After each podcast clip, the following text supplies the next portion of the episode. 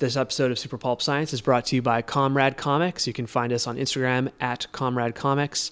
Issue 2 is launching December 6th at Bareface General Store from 5 to 9 in the exchange.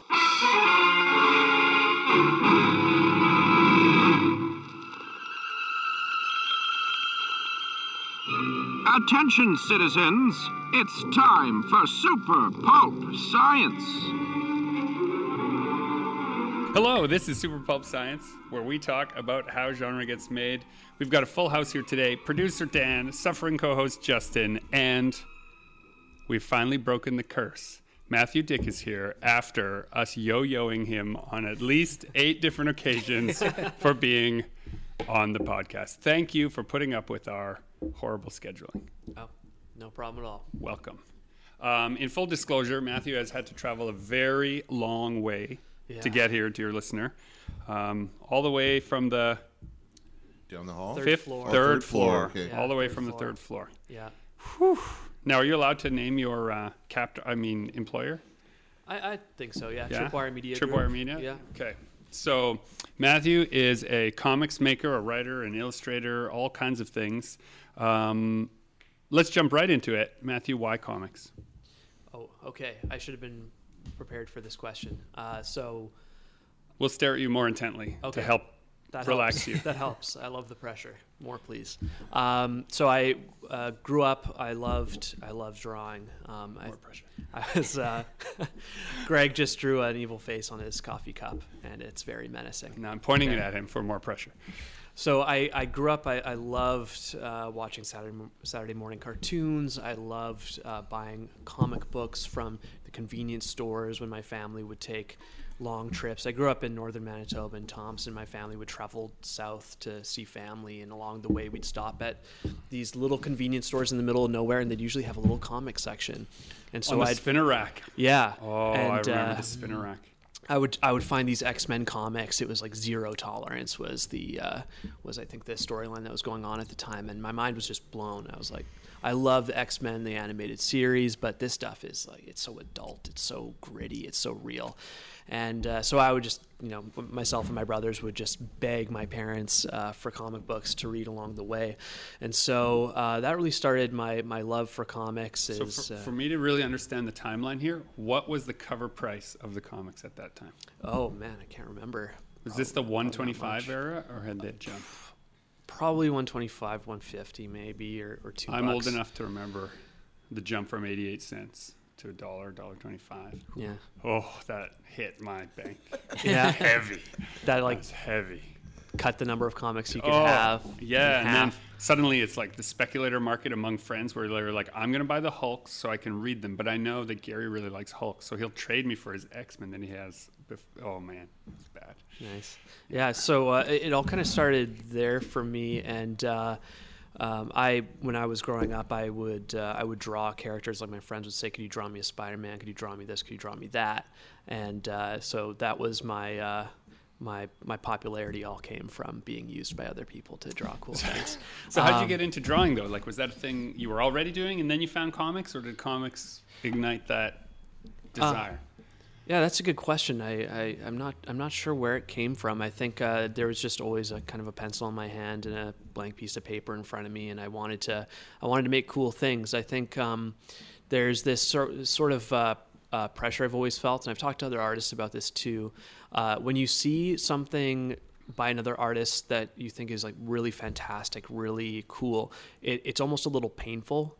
It gives you this little twinge in the back of my brain and it it just makes me so jealous of of what they've made and what they're able to make um, and it makes me want to just grab a, a pencil and a piece of paper and start creating something cool So it doesn't slow you down; it fires Um, you up. it well, it can do both. So Yeah. it's a dangerous thing when you when you have that feeling. I think it it's this uh, this impulse to uh, uh, maybe it's a it's a bit competitive too. I'm not sure, but it can slow you down. It can cripple you. Actually, I've been I've created massive Pinterest boards uh, of all these different inspirations, and I thought if I just keep gathering, if I just keep gathering inspiration, gathering inspiration, it's gonna somehow transform into something really cool that that I will love as much as I love this artwork. But at a certain uh, point, you just get overwhelmed by how good mm-hmm. everybody is, and yeah, it's a little debilitating. It is totally yeah. Debilitating, and I had to learn that uh, when I feel that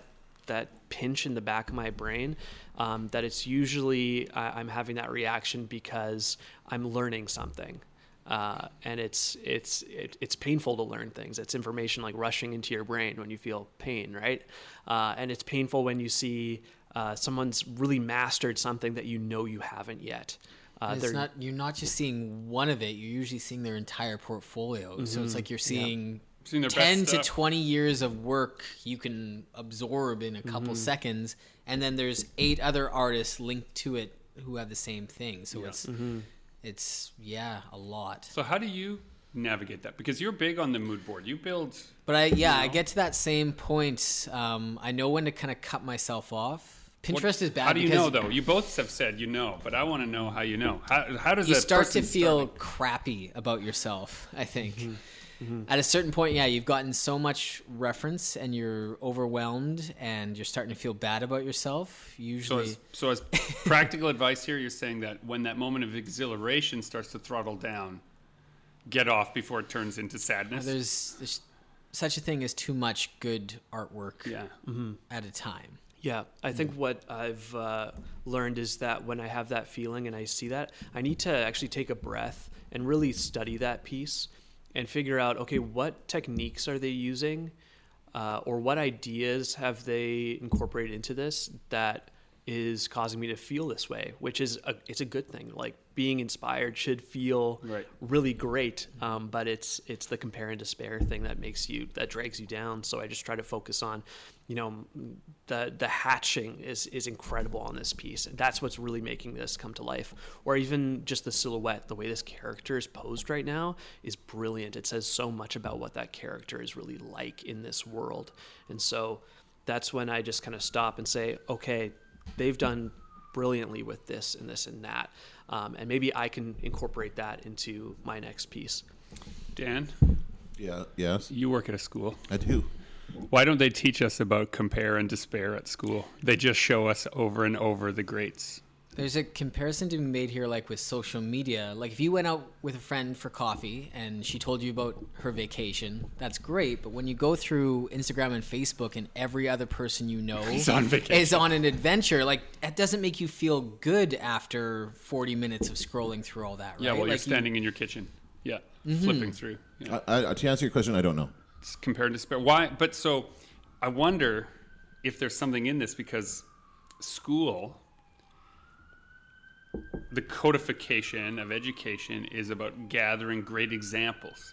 We build I, in. I don't always do that though. No. I often will use bad examples as well. Okay. I, I use both when I'm teaching. I'm um, like, here's a good example. Here's a bad example. Try and get somewhere in the middle. It's kind of what you're going for. Right. So that's that's something I, I often do. I'll say, okay, here's what you don't want to do. Play something like usually for me it's audio because I teach radio and podcasting right. and stuff. So yeah, I'll, I'll give you some bad examples so, so students can learn from that as well. And I wonder if there's room for us to do give more bad examples in education because mm-hmm. we tend mm-hmm. to show people like the great works of literature, art, music, science. No 18 year old can do those things mm-hmm. yet. Yeah, I think and, it's and that gap is maybe too big. Mm-hmm. I, th- I think it's uh, uh, the problem with we, we often want to look at the greatest successes yeah. uh, in any field, right? So, uh, you know, a, a, film buff wants to watch Scorsese's and, and Tarantino and, and Villeneuve and all these these right. great uh, auteurs, um, and then and Bay. The but the ones who uh, and Bay. you can cut that part, right? Yes, I will cut that part but uh, um, it's important. Like the the ones who actually end up becoming directors themselves are the ones who pick up their camera and go out and right. do it and try to incorporate that into their work. So I think focusing on great examples and bad examples is excellent because you should be able to learn from both and get closer and closer to the not the rules but um, the the principles of of the work. Somebody help me! I'm being spontaneous. Now, full disclosure, you guys were at the college at the same Uh, time. Matt, Matt, Matthew was a student when I was an instructor. I think you only had me for one class, Yeah, right? social The media, social yeah. media class. But uh, but he also did a, uh, his first comic book was done as a project, and that was That's your right. first, right? Yes. Yeah. So so Winterpeg was done as a uh, project. In the second year of, of creative communications, students will do a kind of a major project in their second year, and I just repeated myself twice. Um, and uh, and you Matthew taught did, at the School of Redundancy School. Yes. Matthew uh, created a comic book, a single issue of Winterpeg, which you drew, inked everything. You did everything, colored everything, Yeah. yourself, and that Tell was us about quite that. quite a, a project. Yeah, And, I, uh, just to really underline for the envy, the people we're talking about, like how envy can be bad. Right. So the people who are at school who have to do not making comics, who want to make comics, tell them the story about how you turned school into a way to make comics as a final project. sure, I'd love to. Yeah, Um, let's fire up that envy. Engine. Yeah, so I, I took the creative communications program at Red River College, and uh, I knew going into it that in the second year, uh, a, a big part of it is you you take uh, a lot of time towards an independent professional project. Uh, that's a way for the school to kind of give you free reign to do something you're passionate about uh, and actually turn it into a viable, not so much business plan, but a, a project that has real results at the end of the day. Um, and so I knew going into it, I really wanted it to be a comic book because I had tried and, and failed to make a, a comic uh, a couple years prior. Tell us about that. Hold on. Don't jump out. Don't gloss over. I Uh, Okay, uh, so failed failed comic uh, was uh, called Antarctica, and it was about a forgotten race of Yetis uh, that ruled over a pre uh, uh, prehistoric Antarctica before snow had covered the land. Doesn't sound like a failure to me. Uh, it was. Sign me for Well, it didn't, didn't get made, so that's why it's a failure. it didn't didn't get made. I, I created a, a bunch of concept art, and that was actually the the best learning experience I've ever had. Was uh, failing at making that comic, because I started to truly appreciate how much uh, planning goes into uh, making a comic. I thought, you know, I've got an idea for this scene. These characters will be in it. The background will kind of look like this. Let me just start making some stuff. Maybe I'll just start making some artwork. I'll figure out the story later. I'll And you figure out learn the, difference between later. concept and story. Yes. Right? Yetis ruling uh, prehistoric Antarctica. Cool concept. What's Mm-hmm. the story, though? Exactly. What's the story? Yeah, and I think um, you know when I started making Winter Peg, uh, I was far more deliberate about it. But again, I there were so many things that I did uh, that I would never do again. Um, just in terms of you know having enough character art to to base every frame off of, and having a fully realized story in my mind. Because at that time, I hadn't uh, done any story training. I I was just kind of going by my gut and I think uh, I, I have a pretty good gut, but uh, there's only so it, it can only get you so far, and so the I mean for the the last year and a half, two years, I've devoted my life entirely to uh, to storytelling and to from my day job to uh, to my independent work. Right. all storytelling, because that's what I find is is the thing that I, is lacking in the books that I read is. Um, the, the artwork can be amazing, but uh, if I don't care about the characters, if it isn't telling a compelling story, uh, I'm just I can't hang in there. So give me an example of a practice that you undertake to learn more about story and to try to build story and like this is for the dear listener that says okay yeah that's great to tell me that you're doing that but how do i do that Oh, this is uh, it's it's messy for me. Um, so. Uh, for me, I think uh, when I'm trying to think of a story that I want to tell, it often begins as just a premise, and a premise is is not really a story. It's kind of like this is the kind of person who lives in this kind of world, and uh, they they might want something, or they you, you might have some idea of of how this conflict is going to enter their life and and, and change them, um, but it's not really uh, it's not a story yet. Um, you know, uh, uh, an author who's kidnapped by his greatest fan is is a great premise, uh, and then Stephen King was able to make that into an incredible story Right. as well. So um, I think that's kind of where story begins for me. Is um, I, I have this premise in my mind, uh, and but then I really need to dig into character before it becomes a story, and that's something I think that's critical that I've learned uh, is. Uh, uh, everything from the story has to come from the character first. If it's not grounded in that character, then uh, it's it's just too ethereal. It's it's it's not uh, relatable, and it's not uh, it's not as understood instinctively by the reader. Yeah, there's tons of stories out there where on paper sounds like it should be great. Yeah. But when you watch that movie or read that book and it doesn't land, yeah, you you wonder what the missing element is. Yeah, yeah like uh was it Joaquin Phoenix, he fell in love with his phone. Her? Mm-hmm. She. She. She. Oh, her. Her, her is right. okay. Um, that idea, like if somebody was to pitch you that out of the blue, okay, I want to do a story where a guy falls in love with like the AI on his phone. Right. You'd think that's the dumbest thing. well, it's not enough. What I would first say is like, okay, that's thin. Yeah. But you need you need a you need an actor of the caliber to they, bring pathos, right? They just retold that story with the um, the guy from Workaholics, um, where it's like Siri, but she's right. like yes, yeah, yeah. it's like a forgettable. Netflix I wonder if um, the filmmakers of the new Joker who also had a very thin script. Yeah. We're like, you know what we need with our thin script is someone who can take a thin script and make it great. Well, let's get Joaquin Phoenix. Maybe that. And not give him the script. Just tell him to be the Joker, and we'll film it and see we'll what happens. It. Yeah. yeah. Know. We're just. Yeah. Uh, but so this yeah. is the difference between premise. Premise and story, and, story. Mm-hmm. and then you as a storyteller need to decide. Well, what is your unique perspective on this premise? Yeah. Because um, the premise, like if we take Joker and take that apart, the premise is somebody falls in love with a with a night talk show host wants to be him, can't be him, so decides to kill him. Right? I, I haven't seen it yet, man. Neither have I. No. but uh, that's very similar to the uh, what's the Scorsese film, King of Comedy. It's mm-hmm. also, mm-hmm. but imagine it's Taxi Driver doing yeah. all that. Mm-hmm. Well, it's funny because Robert De Niro's in all yeah, those yeah. movies. Yeah, so yeah. That's all. So, that's the time. That's the. So it's like meta, it's premise, and all that. So, so we're coming back to the to some themes that run through your work. So what I'm mm-hmm. sensing now too in your Antarctica story you had snow. Mm-hmm. The learning how to do snow well became Winterpeg, right? Learning how to do character better became Toba. Is that what I'm um, well, Toba was more of a reaction to Winterpeg. So Winterpeg was uh, a very kind of grim story about the last surviving family in, in Winnipeg. It's you know this, these two uh, sisters and their grandmother, and uh, they're just trying to eke out an existence hunting ravens in the snow covered Winnipeg, and these uh, cannibals come into town and hunt them down.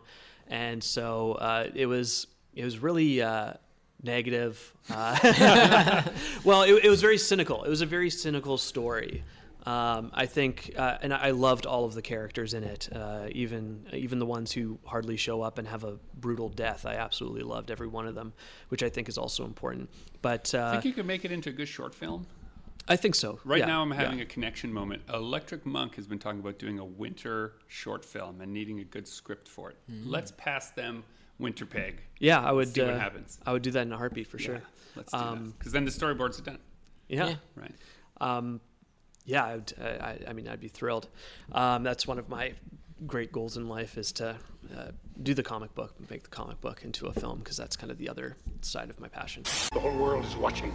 We can't let him die in front of a live audience. He was born in front of a live audience. Winterpeg was was rather grim and cynical, and uh, as soon as that was done, I really struggled with what to do next because I didn't have that structure in my life anymore of going to Red River College and having that be a real project. Somebody else was setting the deadlines, and that was good for you. Yeah, that was very good for me yeah, I, I thrive with structure. Um, but uh, without that, I, I kind of struggled. What am I going to do? Um, and then an opportunity came up uh, with the University of Winnipeg uh, newspaper, The Uniter. They were looking for comic submissions. And so I thought, great, I can do a strip. I can do a three panel strip. It's uh, low commitment, uh, and I could really uh, have fun and play around with it. So I just let my imagination kind of run wild. Uh, and funny thing about imagination is sometimes you come up with a character who's totally been done before. Right. Um, but as long as you kind of have a unique twist on it, it's good. So I came up with uh, with Toba as uh, as just this Looking this. At you, Rob Liefeld. um, so to- Toba, uh, my my first idea for this character is what if what if this character always has a lit joint in every single panel that he's in and that was just a really dumb idea. Um, but you know, I sometimes I just love running with a dumb idea and just seeing where it goes, which I, I think is a fun practice.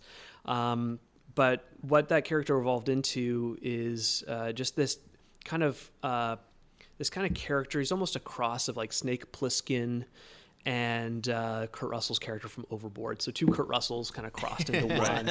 He's just see. Very, there's a premise that's got bank in Hollywood. Yeah. You you're ready. I've yeah. got it. It's two Kurt Russells in mm-hmm. one movie. Uh, for for people who are into anime, I'd say like if you think of Lupin the Third or oh, yeah. uh, Space Adventure Cobra, uh, that kind of character, very uh, nonchalant, lackadaisical, very fun, kind of a jester archetype who's having a good time no matter what's going on, even when what's going on is a crazy, death defying adventure. Um, so he's just kind of floating through the story in a way. Um, I guess so. Again, like smoke from the tip. Of that's right.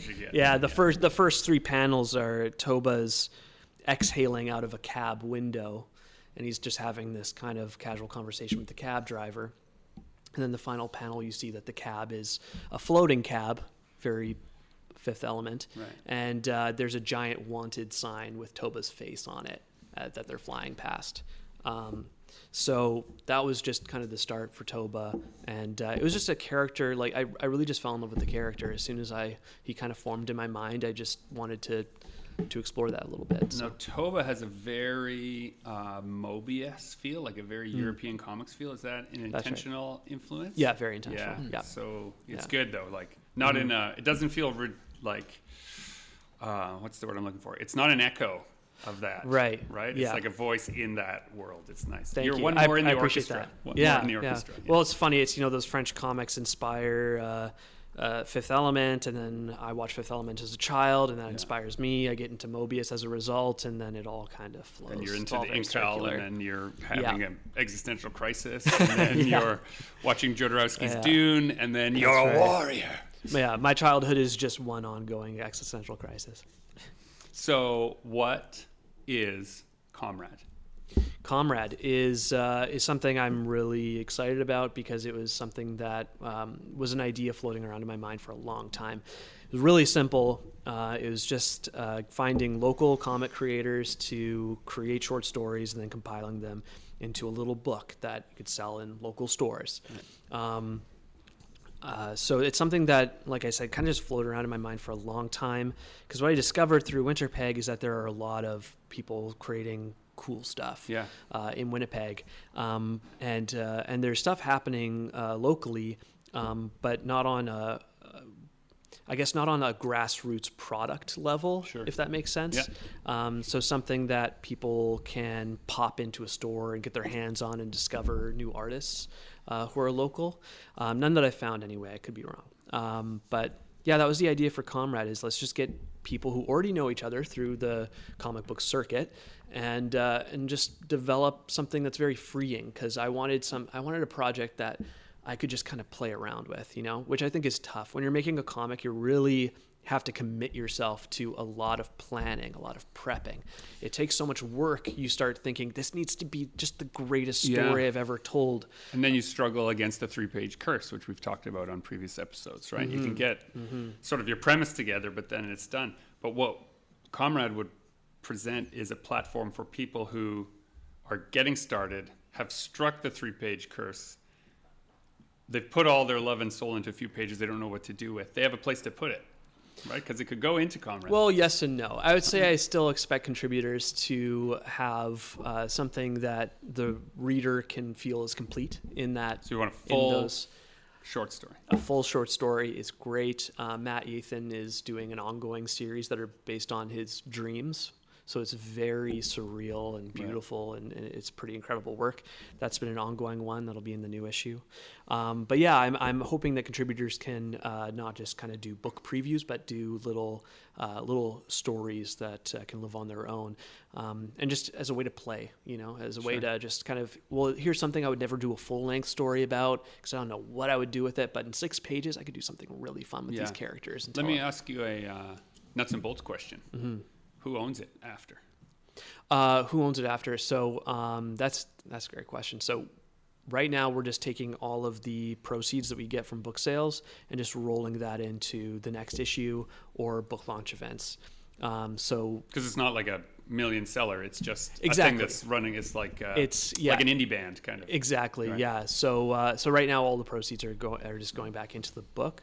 Um, but uh, we're just starting to uh, give contributors an opportunity to buy into the print run so they could have their own copies to sell at events. Cool.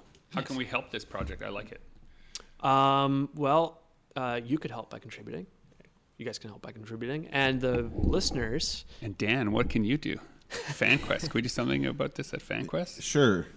We should do some kind of call because all the people that show up at FanQuest, right? Yeah, absolutely. Have this aspiration, and I think that's actually the perfect place for Comrade to be. So yeah, I'm, I'm there will very likely be a Comrade table. Excellent. No, that's good to hear. Yeah. Let's all be comics together, everyone. Yeah. After last week's cheesing episode where the whole world is on fire, I'd rather build something. Yeah. yeah. So uh, there's there's a few places in the Exchange District where you can pick up a copy. Friday nights, yeah. uh, Garry Street Coffee, Comic Factory, uh, and a few other places.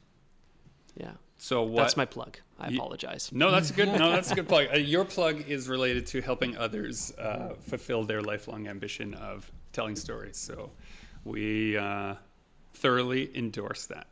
Let me come back around to school because I have Dan here, right? Okay. What is a thing that you think, both of you, either of you think, would have helped prepare you more for what you want to do hmm. now? Now that you see what you want to do, mm-hmm. how could school have helped sooner? We're talking like uh, like uh, high school. I don't know. About? You tell me. I leave it open. You're a father, so you have young children who are in the regular school system. I also do that. Justin, you know, he might have kids all over this planet. We're not sure. that was unkind. Justin is a serial monogamist. Mm. It's it's it's tough because I didn't really decide. I didn't settle on what I wanted to do until I was in my 30s. Like I, I went through a long uh, um, line of like retail jobs. I worked at Blockbuster Video because I loved movies. You know, that's it's kind of thing you look for when you yeah. when you when you have these passions, but you don't really have a way. I never thought about making comics because I could never draw, and I just never never occurred to me to write down ideas for stories and stuff. But um, and that's why I did FanQuest because I like to celebrate these things, but I do it as creating an event. I want to get away.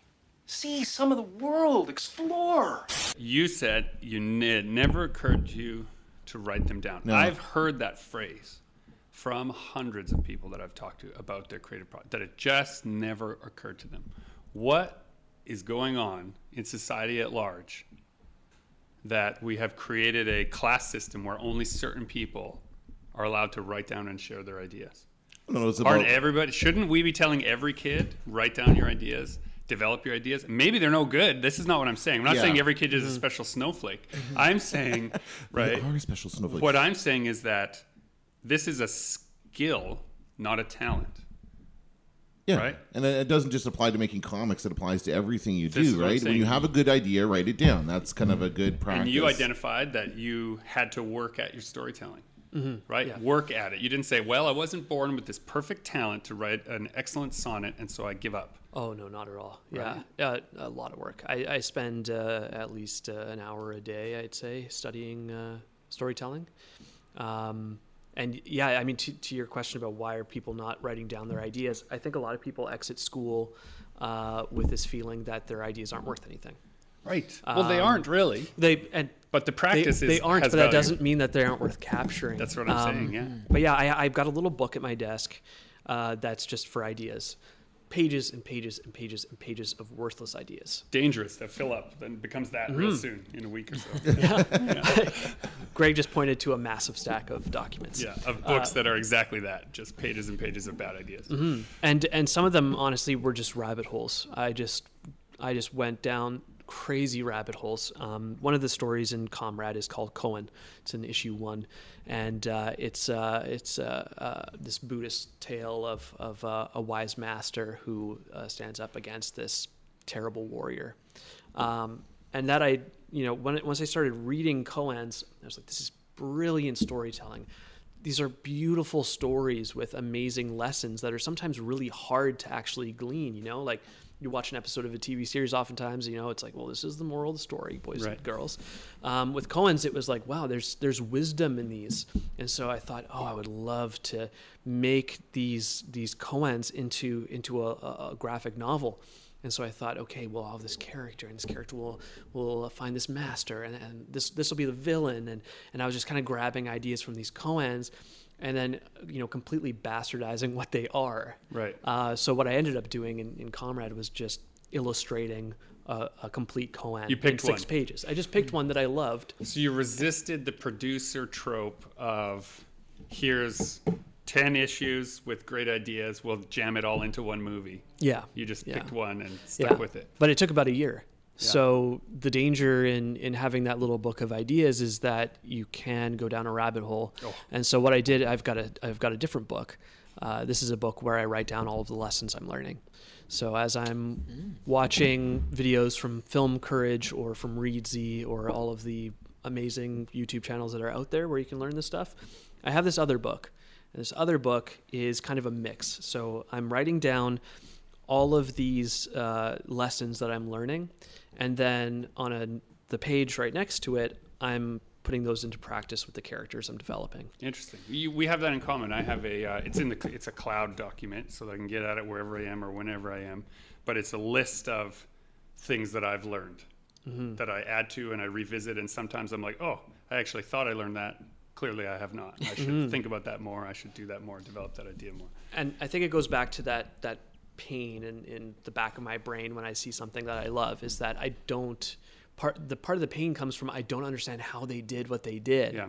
It's amazing. Like when you watch uh, a movie um, that that just kind of resonates with you in a really powerful way. Like I think of the scene where uh, in Mad Max Fury Road where Charlize Theron's character, her knees buckle underneath her, and the sand is just blowing past her, and she just screams at the sky, and you can't even hear her scream because the music is swelling. It's like the world is closing in on her, and I hardly any dialogue had been even spoken in that movie before that scene occurred. Right. Like she says very few words, but her character is so um, is is so I don't want to say layered, but truthful that that scene is very powerful because she's lost that one thing she was hanging on to. Right. Uh, and so that's I, I think that movie is a is a fantastic example of using amazing structure um, and and archetypes to tell a story with very few words, but still really resonates with people. Which is what comics do, right? You can set up an entire genre world without having to explain any of it or go into the details of it. We did this with well, we've we're doing it in Dragon Nanny now, and we're doing it in uh, Oldest Salt Strongest. See, we're using the visuals to tell the story of the world without having to didactically explain any of it. Yeah, and I think when you uh, that's that's just kind of uh, it's a easy trap to fall into. I think when you're a new writer. I mean, I, I chose to go for the Escape from New York method. I just had a black page with text, uh, which part of me actually loves. Uh, is is just that kind of approach of the year is 1999, Yeah. and Anyone the world into- is this way. Yeah, that's right. All 80s genre fans know that screen, Yeah. right? Yeah. So part of it was an homage to that, but part of it was just me as a writer not understanding how I can work those details into a natural situation that takes place within the world. Whoa. Yeah. And so I think great screenplays tend to work in those little hints. Um, the same rule applies for, for advertising. Uh, if you are just kind of flatly saying what you mean, uh, our eyes glaze over. We don't really care. It's the subtext that that really sells it. So when a character enters the scene and says, "I'm angry with you, Justin. You lied to me," uh, is not a very interesting scene because all the cards are on the table. Right. Um, but if I walk in and I said, "Oh, hey, I was speaking to so and so the other day," and then I try to kind of catch you in the lie, you know, that's that's far more interesting because there's a power dynamic there, and there's, you know, I'm not really saying what I mean. I'm using a strategy. Right. Well, it's interesting you say that about advertising. I just did a uh, interview this morning, um, and I was the question was asking me, uh, why do you think comics have so much power in the school system? Like, why are they such a useful tool? And the analogy that I used was that comics have the same power to get at kids that advertising does. It's this words and pictures. It sets up a juxtaposition. It sets up this relationship where they have to figure it out, where they make up the gap, and it makes them want a thing. And in comics, in the schools, you can it flies under the radar. You know, ads are everywhere. Comics can be everywhere. People don't even notice them really anymore. And then they can say really profound, powerful things. Mm-hmm. In advertising, you leverage that profundity to make people want things in comics you can make them want a new idea a new life a new something else mm-hmm. sometimes just the next issue of the comic but yeah and if you ask someone what they think the most powerful form of media be most people would either say novels yeah. or they'd say movies right and uh, I because they forget advertising made them go to get that book yeah. or see that movie. That's true. Yeah. yeah. yeah, But it, it also, I mean, the the amazing things about comics and the incredibly arduous things about comics is that you are the writer, if, if you choose to be. Yeah. You are the writer, you are the cinematographer, you are the actor, you are wardrobe, you are makeup, you are editor, you are everything that a movie requires beyond, you know, marketing. Uh, that, but in the form of this book. Yeah. So really, um, oh, every, so everything is kind of on your shoulders. If the character is can't uh, deliver the line, I mean, it's not a matter of tone. It might be a matter of how the bubble is broken up or the expression on their face.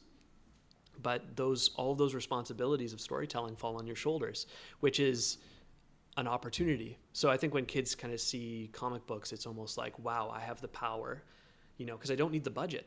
Right. I could tell an amazing story as long as I can draw it and I can write it. You can be about alligators or spaceships. It costs the same mm-hmm. to draw. Yeah. I hereby proclaim this planet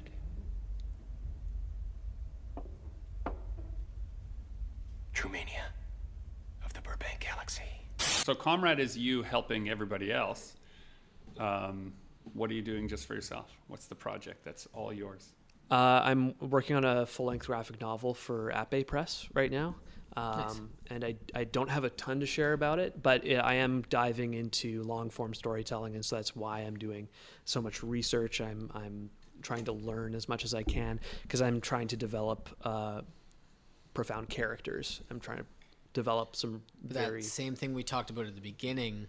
Getting bogged down in the research and spending all your time there instead of creating is a problem we've heard of like other friends running into as well. They spend months researching, they mm-hmm. don't have a page done yet. It's it's fun to read like especially when it's a fun topic, like just keep going and going and this, learning uh, and learning and handout sheet I give during uh, presentations about making comics that's like here's a point system that you can keep track of while you're working on your comics and uh, you have and you color in the little dot every time you do one of the tasks research you have to put in 15 points before you get one before you get one star like basically saying that research yeah it matters but it's not writing researching isn't making comics mm-hmm. and so if you think oh i've worked so hard on my comic today by reading these 10 books you actually didn't work on your comic you did research but that's a whole other thing yeah that's the that's the lie yeah. that we tell ourselves right is yeah. that well if i just keep adding pins to this pinterest board i'm i'm I'm, uh, I'm, I'm progressing um, but that's the the two pages of my notebook is there's lessons and then there's putting those lessons into action. So um, I think with everything I'm learning, I'm trying to weave that into the actual document I'm forming, the the, the piece that's actually going to get me there. Um, you know, part of uh, getting the book deal was uh, doing a pitch. So I had character art, I had uh, some concept art, and I had uh, the skeleton of what I thought was a good story.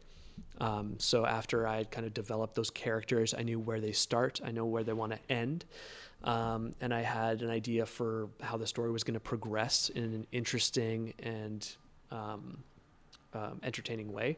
Then I felt like, okay, I'm going to present this to the publisher, and if they're all for it, I'll develop it further. And you get the thing that you find hard. You've already stated you find hard to do for yourself, which is give yourself a deadline. As mm-hmm. soon as the publisher's yes. on board, now you have someone else to answer to. Yeah. Really, yeah. it's yourself. Yeah, I but. find I'm, I'm getting a lot better now. Like, I, I think part of it too is uh, when you find that uh, project that you're really, really passionate about, um, as hard as it may be, you will make that time. I, I still need that other person a little bit. I need yeah. to know someone's waiting for me a little bit. But to all yeah. of you, because you you all have creative uh, endeavors of your own. Do you find that it is hard, harder, to negotiate for the time from the other relationships in your life when it's just you setting the deadline? Yes. The example I gave, yeah. So yes. it's like, you know, as soon as I have a book with a publisher, if I say to my family, friends, acquaintances I'm sorry, I have a deadline. I have to work on this book. They don't say, oh, he's picking that over me.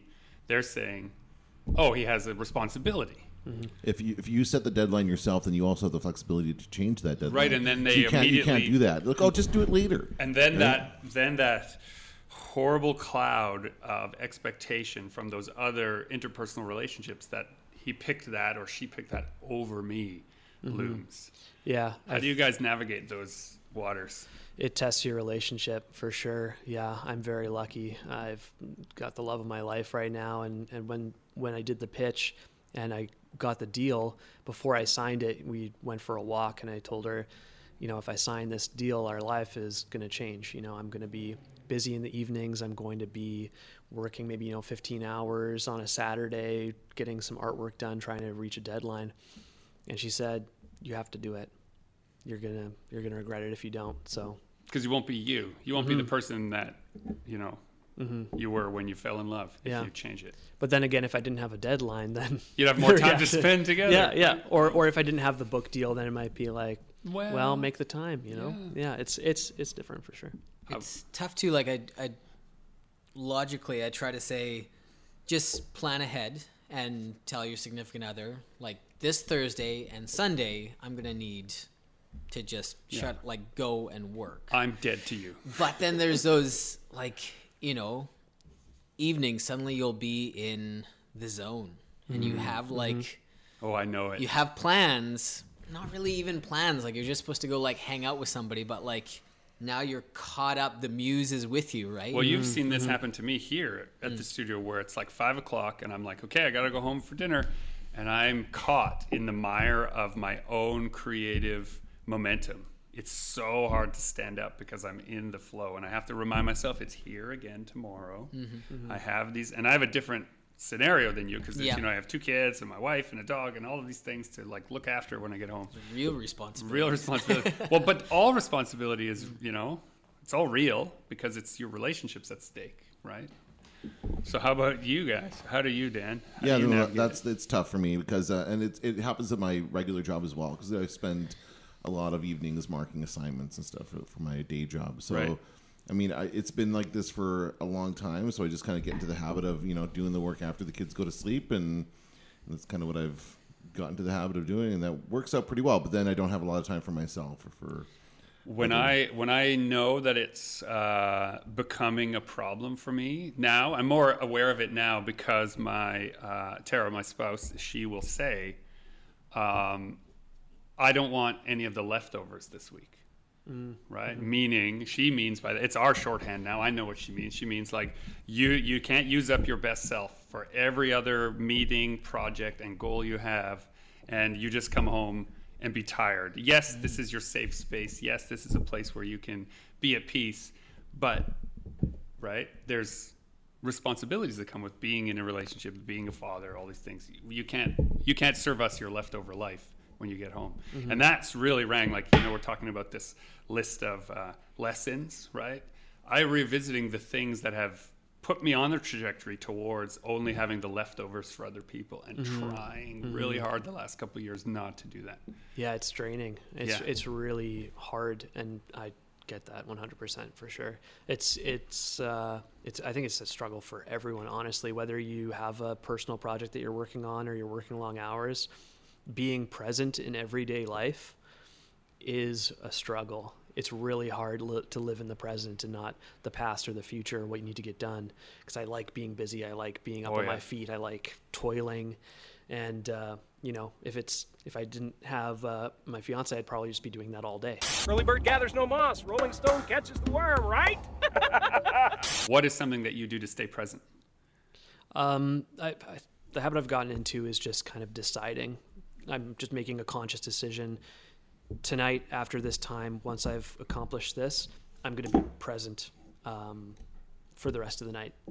Or you know we're gonna like build this. a wall in your psyche. Like i'm not gonna yeah, think exactly. about those things. I'm just gonna yeah because I, I i mean uh, there are times where you know if work is really intense i've got to make a decision that i, I can't make any progress tonight because i need to work on something else. Uh, there are other problems i need to solve right now um, and and that's really tough um, but you know there are times where i can't sleep at night because i've got so many ideas rushing through my mind i've got to write them down I usually um, just stay up. yeah, I'll I'll do that too. Um, but yeah, at the end of the day, I think you just need to make a deal with yourself that you're gonna have a an end point, and then you're gonna direct your energy towards something else that's really really valuable in your life. How about you, Justin? We're just gonna go around the table and gather good advice. How do you stay present? I don't know. Come back to me come back to yeah. you. Oh, I, I observe how yeah. you stay present, which is funny that you're having. Maybe you do it so often that you don't even know it.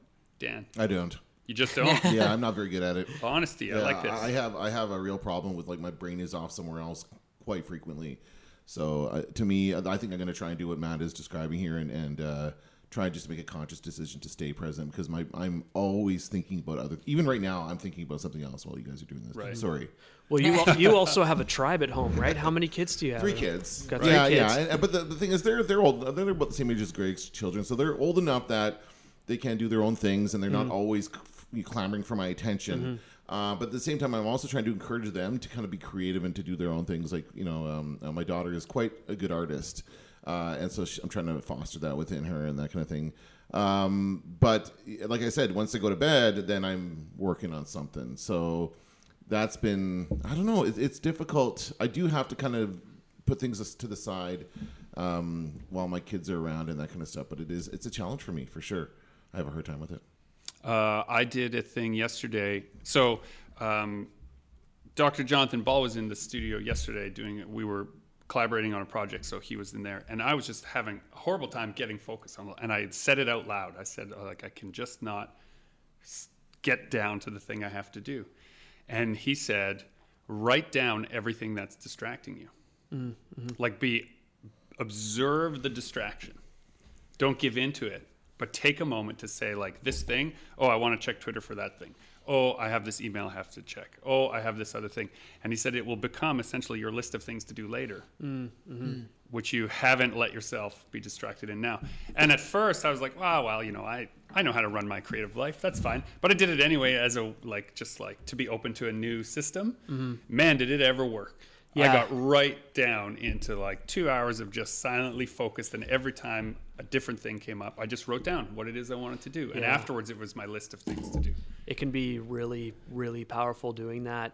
Um, I've I've haven't done it very often, but there was uh, a moment where things weren't my my job at the time wasn't really going in a great direction. I felt really conflicted. I wanted to just you know press through it. I thought you know maybe there are hills and valleys, and this is just a really deep valley. Right. And I couldn't sleep. There were there was a week I just there I didn't sleep for two or three days, and uh, I finally decided I just need to I need to write these thoughts down because they just keep circling around in my head. And I wrote down everything I thought was going wrong, everything I was doing wrong, everything wrong that I thought was being done to me. And eventually I got down to it and I just wrote down, I'm sorry. And I wasn't saying I'm sorry to anyone else. I was saying I'm sorry to myself because right. I felt like I was just failing myself in every way. And then I just like bawled my eyes out and I slept like a baby. Right. You had like a backstop of mm-hmm. all these emotions you're not able to get out. Yeah. So you just needed a place to do that. Mm-hmm. Wow. That's powerful. Yeah. Um, we're coming back to you. How do you stay present? I yeah yeah I don't. now that I um, said it, it's okay for yeah, him to say it. Um, see, it's funny because I, I, have a different view of you, so okay. I'd like to hear what you say, and then I'll tell you what I see. So. Instead. What I try to do is, if I'm going to be in a situation where I can't work, I try to um, prioritize things that I can be doing in that moment. So if I have access to my phone, I'll be writing up. Um, I'll be. I have some stories like in the notes of my phones that I'll be working on those, or I'll be like drafting some emails when I can't be at my computer, or I've got some traditional things where, again, if I can't be painting on the computer, I can work on these other things. and then when that's not an option, I just have to like promise myself, okay, you're gonna be able to get back to work tomorrow. You can do all those things tomorrow. Like the time when you're gonna be back and doing artwork is coming. See, so, I observe though, despite all of those things I see you do, mm-hmm. right? I do them too. But I also notice that you take time for yourself. You go off, you know, you go boxing twice a day. You know, you just turn the whole world off and you go be a different place, which I don't have the discipline to do. And so I look at that as like, this is a thing that I could get better at, is, you know, and I've started exercising more as a result of watching the net benefit because you come back so focused. I think that's yeah, getting a bit of injection of like social. Um, they've got a lot of friends there, and yeah. then I'm. And then you punch them. And then punch them, yeah. Um, and just endorphins as well, and it's so convenient. It's not really like it's next door, so I'm yeah. not taking. I'm not going anywhere else. It's almost like it's part of being here is going there now. I associate the studio with boxing. Right. If I'm here and that explains yeah. why you take a swing at me every now and then. Every That's, now and then. I see. Interesting. Um, how are we doing for time there? I noticed you checked. Uh, 1053. Yeah. 1053. Okay, so we'll we'll edit out the part where we checked your time. Right? we'll round out. Is there something else that we should or you'd like to? Do you have like a final thought you really want to say? Final thoughts. Oh my God, that's a lot of pressure. Come final back thoughts. to me. Come back. Be good. No, we can't. It's the final. Oh, thoughts. it's the final. There's no thought. Oh my God. to come back. I'll turn the little sketch back onto you. Notice how I've added to it. Mm. It's now someone just talking about the bad things. I love that. The bad things. I love that so much. Right. Um, so yeah, I'd say that um, I'm trying to think of um, your audience right now. I'm getting really like Okay, so first, let's first talk, year advertising right now. I'm just let's get about what your audience listener. cares about. The dear listener wants to make a project. Yes, they want to do yes. something. They stay up all night because they can't get the negative thoughts out of their head, mm-hmm. and they don't know when or how to start. What's mm-hmm. the advice you would have for them? Um, no one's going to show you their day one work. So everything that's mm. inspiring you right now is day three thousand five hundred. Um, it's it's very easy to look at the great work that's out there and feel like you can't start. Um, but you're just looking in the wrong place right now. Like, never at any one time during this podcast did I talk about my failed music career. Right. Like, I never talked about the band that I played in and how, you know, I never could cut it as a guitarist. Like, you know, people don't talk about their failures. Things they don't talk about yeah. the things that didn't work. I think we need to get better at that. Maybe is talk about how much uh, you know day to day stuff needs to happen in order to get there. But you know, the day to day stuff can be really exhilarating. Um, you know, I'm I'm developing a very large piece of work right now, and I could think about how daunting that is, but when I make that little bit of progress and I feel like I discovered something about my character, or I can anticipate the decision they're going to make in a scene that's going to really tell the audience about who they are, that's exhilarating. I feel really excited for someone to pick up this book one day right. and love what they read. People to share their day one work. So mm-hmm. I have you know, I wrote two complete novels that are terrible before I wrote my first comic. Right, and I don't tell everyone mm-hmm. when they're like, "Hey, you know, how'd you get into comics?" I don't say, "Well, I wrote two really awful novels that yeah. were so bad I'm embarrassed that I even did them." I, I had to write a. Uh, I, I wrote a bio for the At Bay Press website the other day, and I really struggle with that because part of me was like, I really want to talk about my failures right now. Like, wouldn't that be brave? I wasn't brave enough. I was like, no, I'm gonna focus on the good stuff. I always but, appreciate when I find an artist that's is so good it makes me angry like what we talked about at the mm-hmm. beginning mm-hmm. when you go into their portfolio they have everything you can Early go work. like three four ten years back and see like oh they used to suck and like you can see them get better and better and better until like they blow your mind. But way back then like they were just as you know they're struggling like everybody else. Mm-hmm. yeah no one's overnight success. No mm-hmm. one just grows talent overnight. Yeah. And i'm i mean we've talked about it before the whole concept of talent i believe to be a fallacy to begin mm-hmm. with. It's skill. Right? Yeah. Determination. Yeah. You trade your childhood for the thing you're good at. Mm-hmm. Yeah. Well, this has been Super Pulp Science, where we talk about how genre gets made. I encourage you to join the fight and make comics.